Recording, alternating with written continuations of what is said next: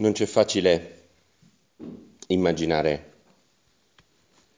che cosa deve essere stato per gli apostoli, per i discepoli più vicini del Signore, specialmente per quelli che erano più vicini a te, Gesù. Eh, la morte del Signore. Che cosa deve essere significato per la, per la loro vita, per uh, cosa deve essere passato nel loro cuore e nella loro mente. E a volte giudichiamo negativamente, forse molto in fretta, troppo in fretta, il sonno degli apostoli, la loro fuga, il girovagare di Tommaso per le strade di Gerusalemme, quel Tommaso che, che non era nel cenacolo con gli altri, che evidentemente era in un momento di crisi, che era rimasto così profondamente sconvolto dalla morte di Gesù da non riuscire a, a raccapezzarsi più.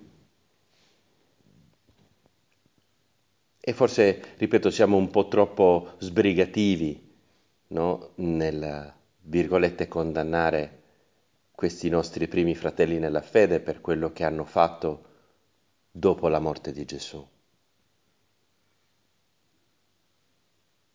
Ma come mettere insieme tutto quanto?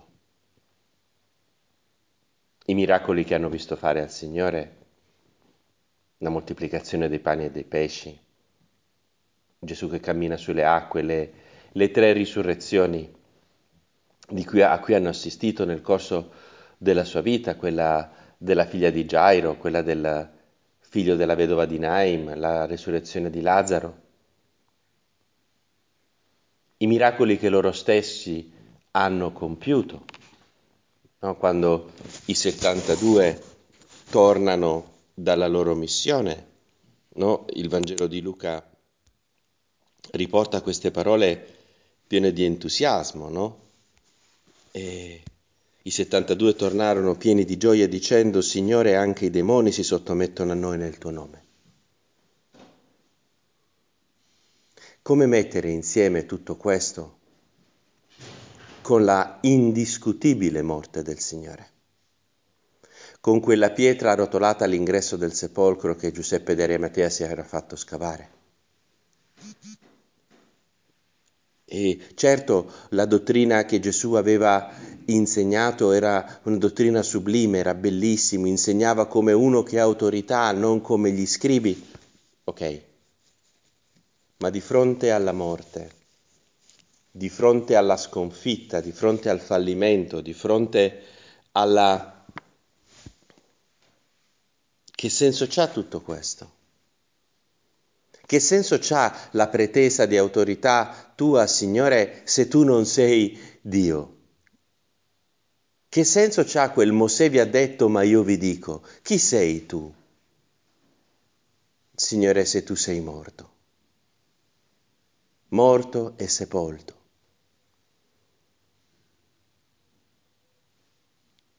E come mettere insieme tutto? Avevano vissuto in prima persona, in prima linea, troppe cose importanti, belle, per poter far finta che non fossero successe. Ma come coordinare questo con la morte? Che di fronte alla prova che poteva sembrare una prova definitiva che mm, i, i sommi sacerdoti, gli scribi chiedono a Gesù di fare, se è il figlio di Dio scenda adesso dalla croce e gli crederemo. E Gesù non è sceso dalla croce. Sì, poi noi sappiamo l'elaborazione, abbiamo... sì, sì, sì, ok, ma questo verrà negli anni e nei mesi successivi, verrà soprattutto dopo la discesa dello Spirito Santo che vi ricorderà ogni cosa, ma nel frattempo come mettere insieme tutto quanto.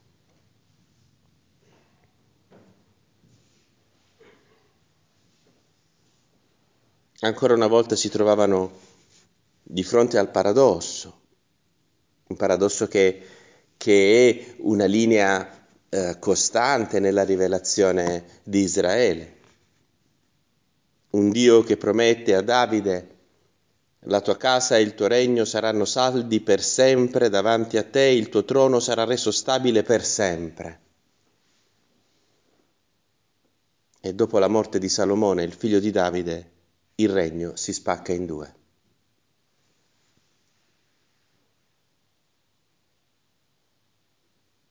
Che senso hanno queste parole del Signore? Come mettere insieme la promessa di Dio con quello che la storia sta portando? E poi Salomone. Salomone che è una figura estremamente importante, no? perché Salomone eh, chiede a Dio, concedi al tuo servo un cuore docile perché sappia rendere giustizia al tuo popolo e sappia distinguere il bene dal male.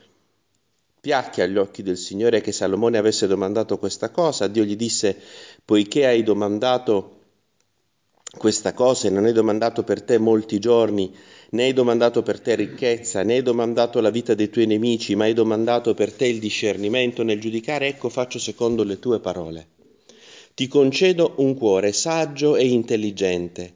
Uno come te non ci fu prima di te, né sorgerà dopo di te. Parola di Dio, eh?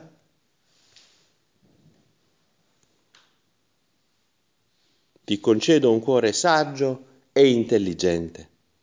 Uno come te non ci fu prima di te, né sorgerà dopo di te.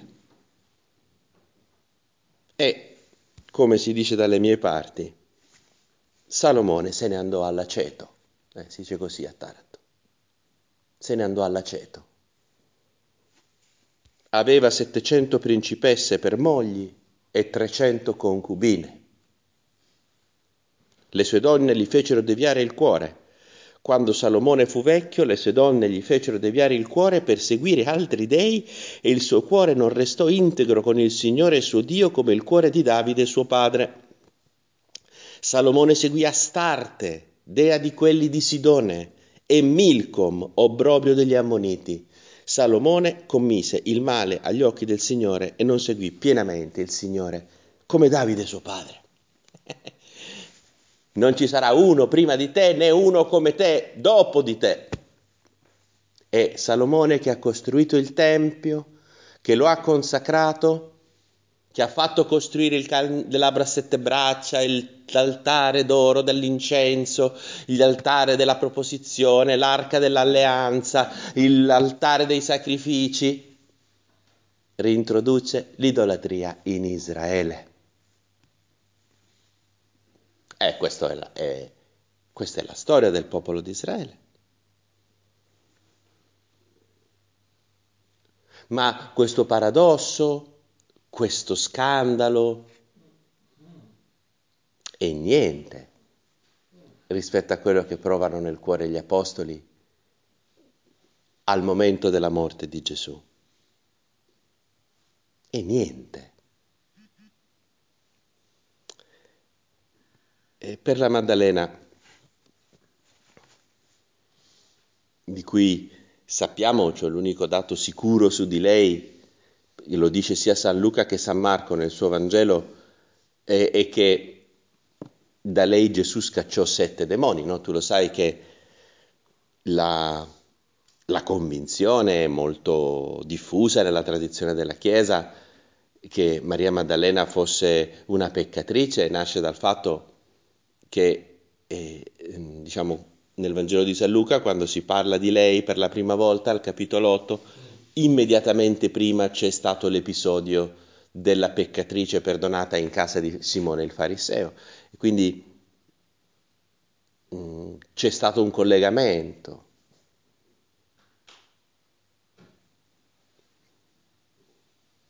Per la Maddalena, come per tutti quelli che avevano ricevuto il perdono di Gesù, e lo scandalo della morte del Signore arriva proprio nel midollo della, dell'esistenza. Perché se Gesù è morto e quindi non è Dio, che senso ha il perdono dei peccati che mi ha dato, visto che lui stesso ha detto che nessuno può perdonare i peccati se non Dio solo? Ma se lui è morto, come fa ad essere Dio?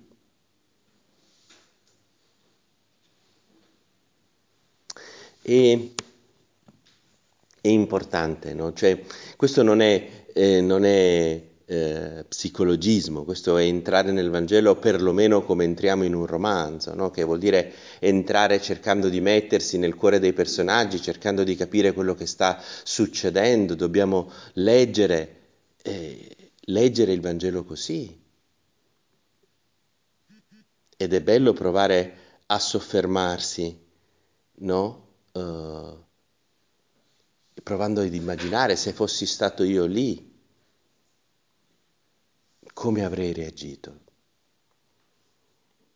Ripeto, per la Maddalena il tema, cioè il vedere che Gesù è morto, ripeto, entra profondamente nel, nel cuore, nel suo cuore, nella sua vita. Lei aveva ricevuto il perdono dei suoi peccati, aveva ricominciato, aveva dato una svolta, aveva iniziato una nuova pagina della sua esistenza.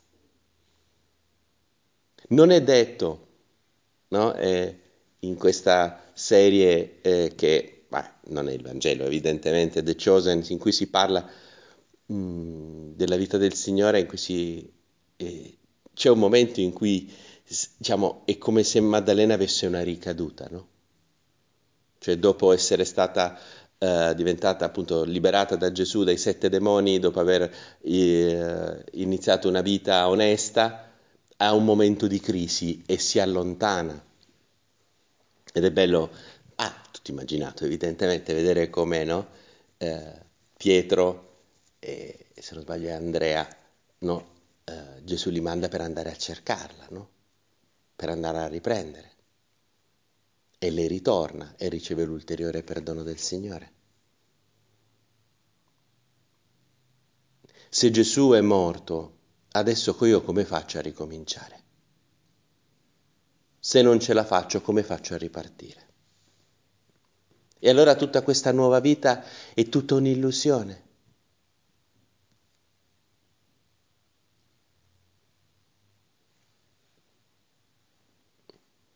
Senza questo tentativo di cogliere cosa passava nel cuore della Maddalena e probabilmente, Signore, ci viene difficile cogliere quello che succede la mattina di Pasqua. Il Vangelo di oggi ci riporta un pezzo no, del capitolo 20 di San Giovanni.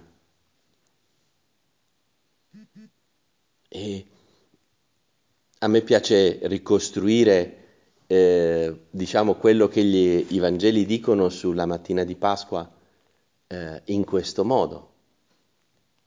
Come dice Marco, eh, all'inizio, diciamo, vanno al sepolcro le tre donne, no? Dice, passato il sabato, Maria di Magdala, Maria madre di Giacomo e Salome comprarono oli aromatici per andare ad ungerlo. Di buon mattino, il primo giorno della settimana, vennero al sepolcro a levare del sole. E il primo viaggio dal cenacolo, possiamo immaginare, o lì, da quelle vicinanze, in quello che eh, forse molti di noi sono stati in Terra Santa, quello che si chiama il Sion cristiano, dove c'è appunto dove c'è il cenacolo. Dal Sion cristiano, dal cenacolo al Calvario, alla, c'è più o meno un chilometro e qualche cosa, un chilometro e mezzo. Queste donne vanno eh, di buon mattino, fra loro c'è Maria Maddalena. Cosa succede? Che però lì hanno una visione di angeli, no? C'è un angelo che gli appare, cercate Gesù Nazareno, il crocifisso, è risorto, non è qui. Esse uscirono e fuggirono via dal sepolcro perché erano piene di spavento e di stupore e non dissero niente a nessuno perché erano impaurite. E queste tre, spaventate da questa visione di angeli, tornano indietro. E non dicono niente a nessuno. A quel punto eh, io personalmente nella mia ricostruzione eh, metto quello che dice San Giovanni, che Maria Maddalena, che è la più giovane delle tre, verosimilmente, che eh, diciamo capisce che bisogna fare qualche cosa, le altre non dicono niente, si sono spaventate anche perché probabilmente non hanno visto neanche bene perché era a levare del sole, poi l'angelo le aveva fatte spaventare. Quindi che cosa fa? Torna. Torna ancora una volta al sepolcro, questa volta da sola. Il primo giorno della settimana Maria di Magdala si recò al sepolcro di buon mattino, quando era ancora buio, e vide che la pietra era stata tolta dal sepolcro, dice San Giovanni. Cioè Maddalena torna e guarda bene, effettivamente il corpo di Gesù nel sepolcro non c'è. A quel punto va a svegliare Pietro e Giovanni, Pietro e Giovanni corrono al sepolcro e, e con loro va anche Maria Maddalena, la quale quindi si è fatta cenacolo sepolcro, diciamo, eh, due volte andata e ritorno, la terza volta, cioè l'ha fatto tre volte. Nel giro di un'ora? Di due ore? Non lo sappiamo. Che cos'è che muove questa donna? Che cos'è che muove questa donna? Cos'è che la spinge? Cos'è che le fa fare per tre volte, eh, la fa andare tre volte al sepolcro nel giro di poco tempo?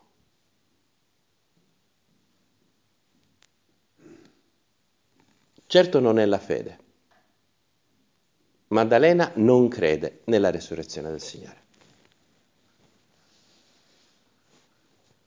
Mm, sono andate a comprare oli aromatici, no? Uh, finito il sabato, come succede in Israele, dopo il tramonto del sabato aprono i negozi e queste tre donne sono andate a comprare oli aromatici, hanno lavorato tutta la notte per, per mischiarli, per, per, preparare gli unguenti, per poter ungere il corpo del Signore che era stato messo in fretta e furia nel sepolcro perché bisognava fare presto che il giorno, cioè, eh, perché era la parasceve.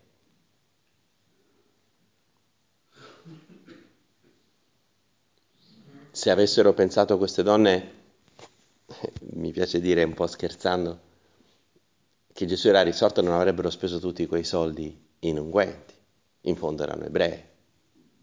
Spendere soldi inutilmente, proprio l'ultima cosa che gli passava per l'anticamera del cervello.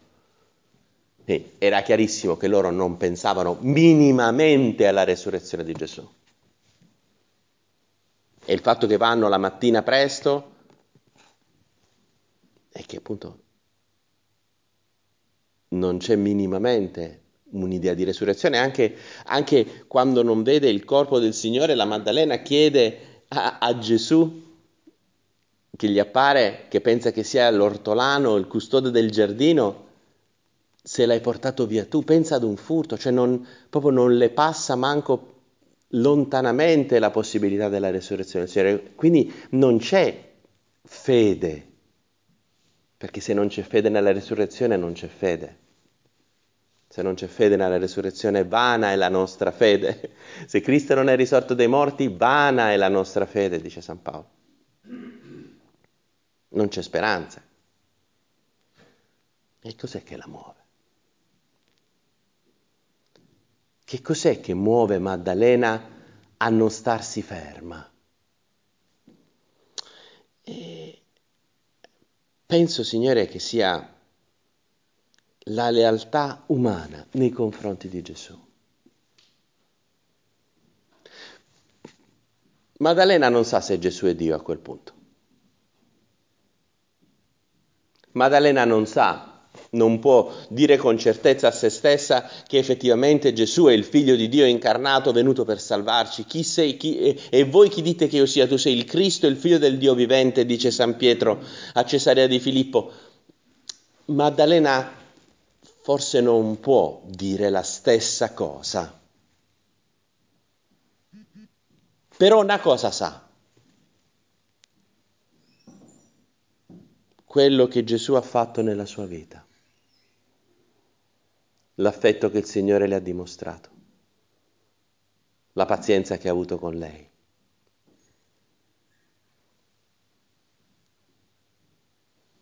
E c'è una gratitudine vera nel cuore di Maria, nel cuore di Maria Maddalena. Una gratitudine, una lealtà nei confronti di, di Gesù che è stato accogliente, che non l'ha condannata, che quando lei si era buttata ai suoi piedi piangendo, asciugandoli con i suoi capelli e poi baciandoli e coprendoli di profumo, non l'ha cacciata via come il fariseo ospite avrebbe eh, trovato logico fare, ma anzi l'ha messa su un piano superiore rispetto al fariseo. Dice, vedi, io sono entrato nella tua casa e tu non mi hai dato un bacio, mentre lei mi ha baciato i piedi. Non mi hai dato l'acqua per lavarmi i piedi, ma lei invece mi ha lavato i piedi con le sue lacrime.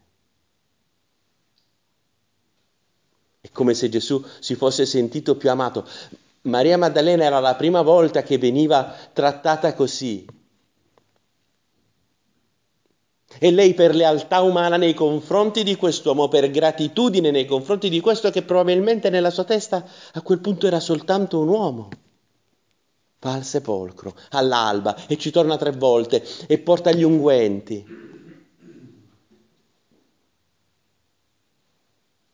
Lealtà umana. Lealtà lealtà con quello che tu, Signore, hai fatto nella nostra storia. E mi veniva in mente, no? Questi, giustamente siamo tutti grandi, si parla ed è giusto no? riflettere, pensare proprio per l'amore che abbiamo per la nostra vocazione, no? Io, Signore, non so come tu farai l'opera, come tu porterai avanti la Chiesa. Perché il paradosso continua ad essere una costante nella vita. No? Quando diceva il mio professore all'Università della Santa Croce, diceva quando, quando, capite, quando sembra che avete capito tutto no? in tema di fede, avete sicuramente sbagliato qualcosa. Se tutto è chiaro, è sicuramente, c'è sicuramente qualcosa di sbagliato. Perché il mistero di Dio ci sorpassa costantemente. Io non so, Signore, come tu porterai avanti la Chiesa, come tu farai l'opera.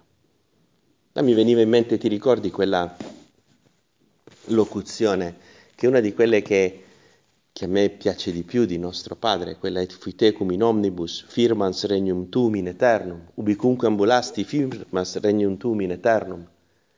Presa proprio dal, dal settimo capitolo del secondo libro di Samuele, fa parte della promessa, sono due pezzi staccati delle parole che Gesù rivolge tramite il profeta Nathan a, a, a Davide, quando Davide vuole costruire il Tempio per il Signore e Dio invece gli dice che gli farà lui una casa.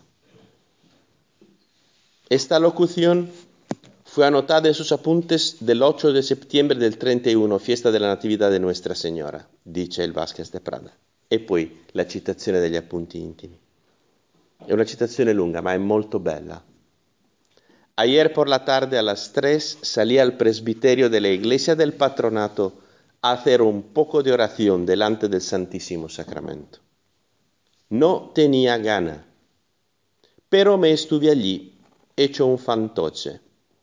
A veces volviendo en mí pensaba, tú ya ves, buen Jesús, que si estoy aquí es por ti, por darte gusto. Nada.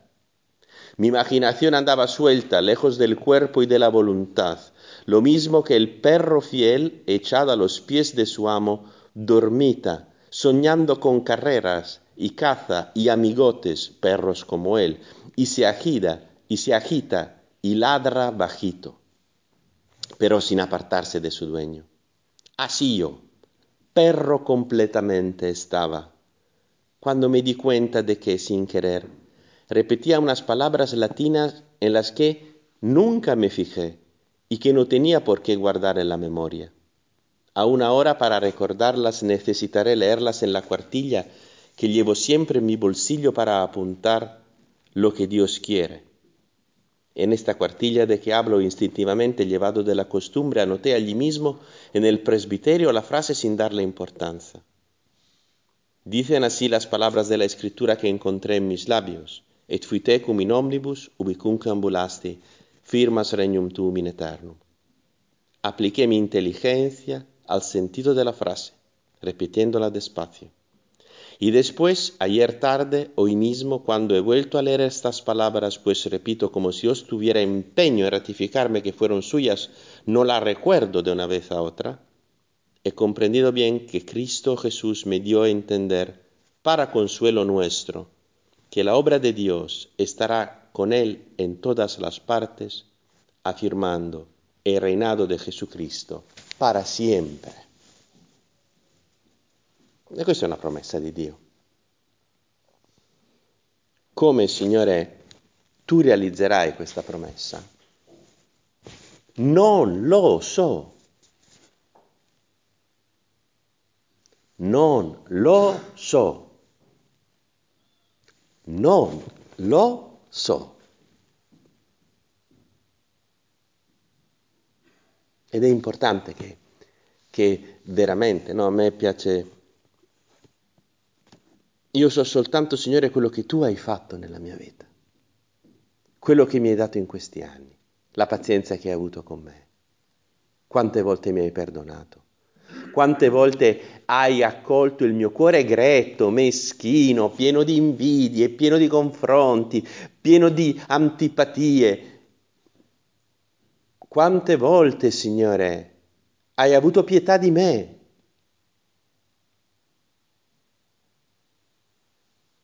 Io non so come tu farai l'opera, ma io non sarei leale con te stesso e con me stesso se ogni giorno non cercassi di amarti un pochettino di più, di correre al sepolcro, di andare, di alzarmi e muovermi. A volte a me piace parafrasare la frase che diciamo all'inizio della confessione, no? Signore, tu sei tutto, tu lo sai che ti amo. Con quel Signore, io non so niente, so soltanto che tu mi ami è l'unica cosa che so. Certo, poi so anche come si risolvono le equazioni differenziali e come si fanno, si fanno i sistemi osservabili raggiungibili, ma, ma, quello, ma quello è però di esistenziale. Io so soltanto una cosa, Signore, che tu mi ami. Io non so niente, Gesù. Io non so niente. So soltanto che tu mi ami. E allora, come la Maddalena, andrò a comprare oli aromatici, se c'è bisogno di andare a imbalsamare il corpo morto di chi pensavo che non sarebbe morto mai. Perché l'unico modo per scoprire davvero che allora la soluzione, fra virgolette, non è che non muore mai, ma che risorge per non morire più. Ma questo era assolutamente imprevedibile, assolutamente incomprensibile, assolutamente, cioè non era quello che passava per la testa e per il cuore, pur avendo tu, Signore, parlato, dicendo che saresti stato consegnato agli scribi e sommi sacerdoti, che saresti morto e che poi dopo tre giorni saresti risuscitato, ma non era entrato quello nel cuore. Lo, lo, lo, lo rileggeranno dopo. Signore, io so quello che tu hai fatto nella mia vita. E ogni giorno voglio venire a fare quello che posso, a darti quello che posso, a ungerti con il mio amore, con il mio cuore contrito. Perché se no non sarei leale con te, non sarei leale con me stesso, con la mia storia, con quello che c'è stato nella mia vita.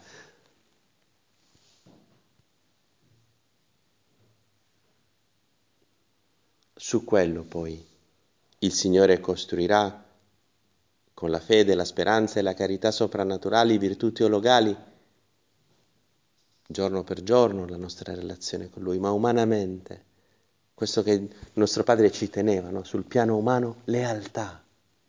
Lealtà che è questo. Non posso far finta che non sia esistito quello che c'è stato fra me e te, Gesù. Non posso far finta che non sia vero quello che è successo fra me e te. Poi le tue promesse, come si realizzerà, come succederà, questo non lo so. Ma quello che tra te e me è successo, io lo so.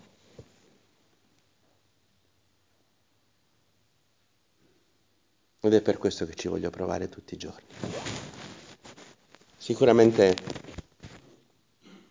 stupisce l'assenza di Maria tra le donne che vanno al sepolcro.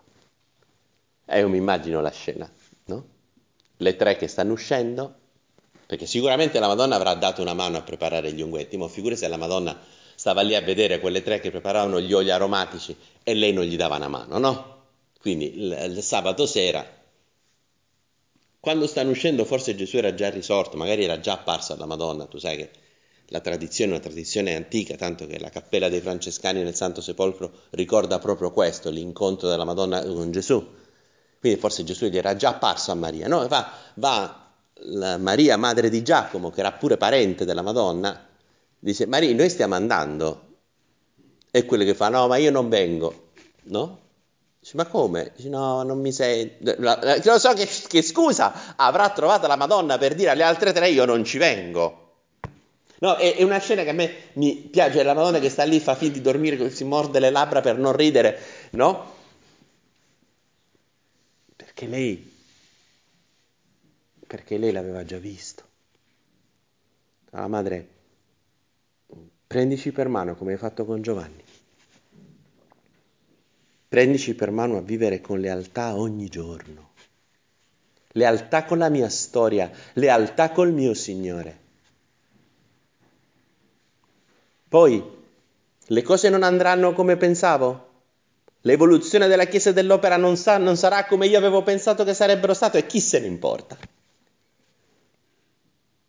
Io non so niente, Signore, so soltanto che tu mi ami.